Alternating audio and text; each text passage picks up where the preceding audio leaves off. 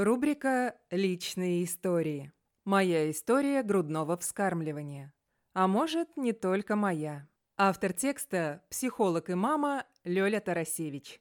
Дорогие мамочки. Именно мамочки. Просто к мамам не относятся. Перед тем, как начать прослушивание, запаситесь гнилыми помидорами.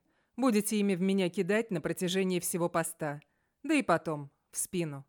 Приготовились? Ну тогда поехали. Сегодня о вреде грудного вскармливания. Да-да, везде о пользе, а мой сегодняшний глаз вопиющего в пустыне о вреде. Итак, я беременная только и слышала, как это прекрасно кормить грудью. Как полезно, как круто и как обязательно. И, конечно же, собралась кормить сама как минимум до года. Сын родился, молоко пришло, грудь взял, все по плану. Я хорошая мама. Но только вот жуткая диета, которую мне прописали врачи, была мне не под силу. То есть физически я ее соблюдала. Ела гречку и вареное мясо. Пила компот, не сладкий, и чай. Раз в день половинка зефирки. Мне казалось, что я живу от зефирки к зефирке. Так хотелось сладкого, горького, соленого, кислого, какого-нибудь, лишь бы со вкусом. Моей слабостью оказалась еда. Я без вкусной еды чахла, солила курицу слезами. Так мы живем уже месяц. Я почти привыкла. Я хорошая мать. Но как-то ночью ко мне на огонек заглянула моя старая добрая знакомая мигрень.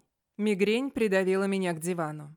Не давала поднять голову, не разрешала даже открыть глаза, разрывала меня минными осколками. Через сутки адских болей мигрень стихла, собрала свои чемоданы и хлопнула дверью – я облегченно повернула ключ в замке, пошла обратно в квартиру. И тут вдруг оказалось, что мигрень воровка, наглая обманщица. Пришла в гости, а уходя стащила у меня самое святое – молоко. Оставила крохи, чтобы не умереть с голоду, но львиную часть унесла с собой. Муж был срочно разбужен и отправлен за смесью. Еще пару дней мы пытались совмещать грудное и искусственное кормление – и вроде бы даже ничего, получалось как-то. Но тут к нам пришла врач. Большая такая. Прям знала, какой присыпкой попу присыпать, сколько из пумизана капать и даже какой комбез для тепла лучше сегодня надеть. Бог в моих глазах.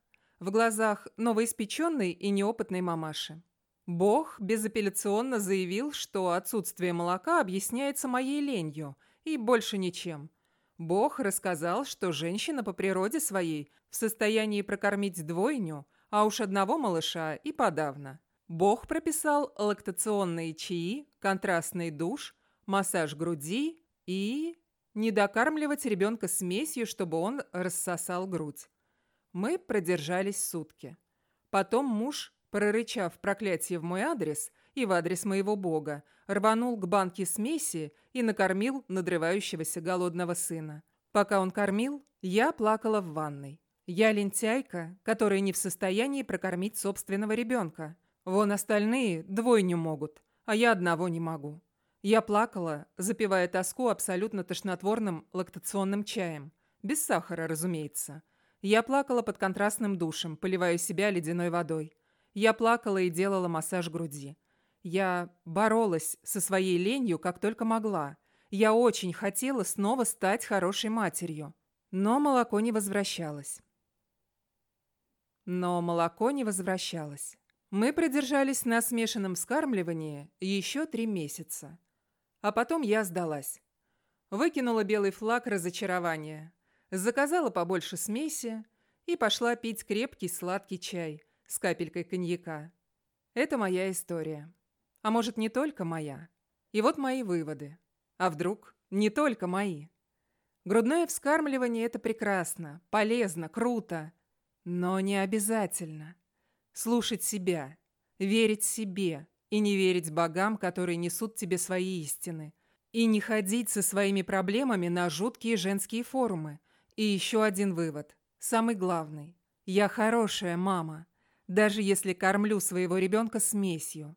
Можете начинать кидаться помидорами. У меня все.